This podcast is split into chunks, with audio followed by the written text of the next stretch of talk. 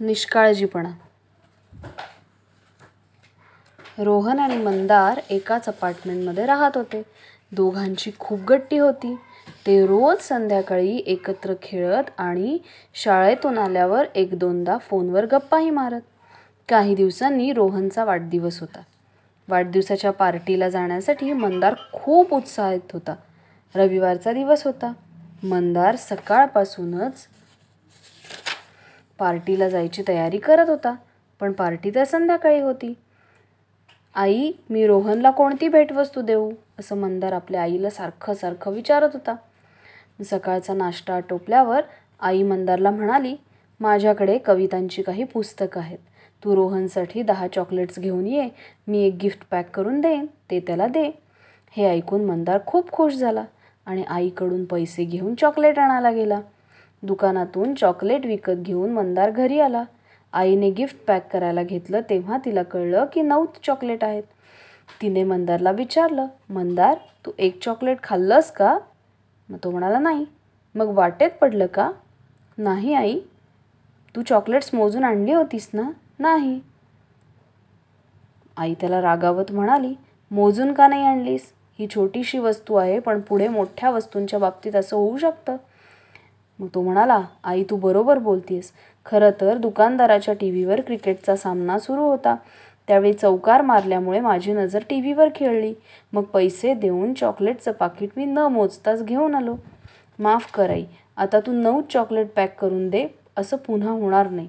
नंतर दुकानात जाईन तेव्हा त्याला सांगेन की त्या दिवशी एक चॉकलेट कमी होतं.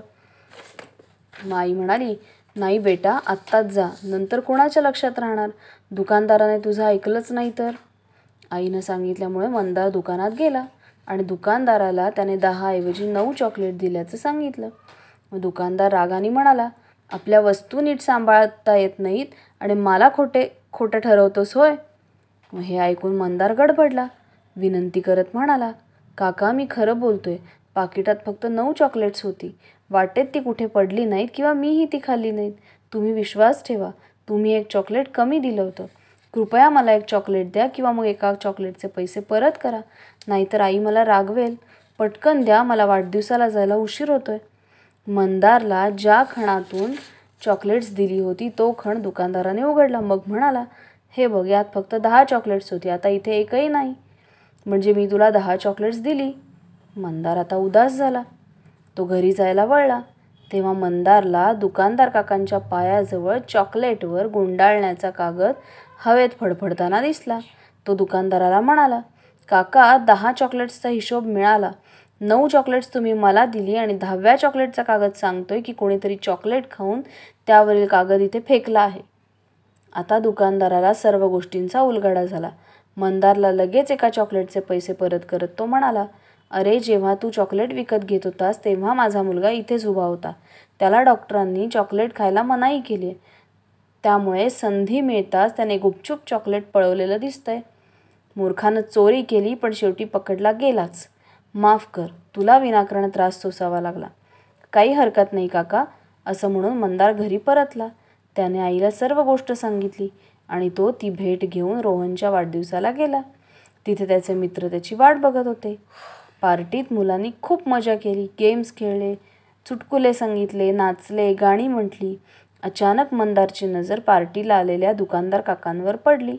आपण एका क्षुल्लक वस्तूसाठी दुकानदाराशी भांडलो आणि पैसे परत घेऊन आलो. ही गोष्ट ते इतरांना सांगणार तर नाहीत ना या विचाराने मंदार शरमला. मंदार असा विचार करून स्वतःला गुन्हेगार समजत होता. पण दुकानदार काकांनी दुपारची ती घटना सगळ्यांना सांगून त्याची प्रशंसा केली आणि म्हणाले हक्क लहान असो वा मोठा मिळवायलाच पाहिजे. हे ऐकून मंदारला खूप आनंद झाला.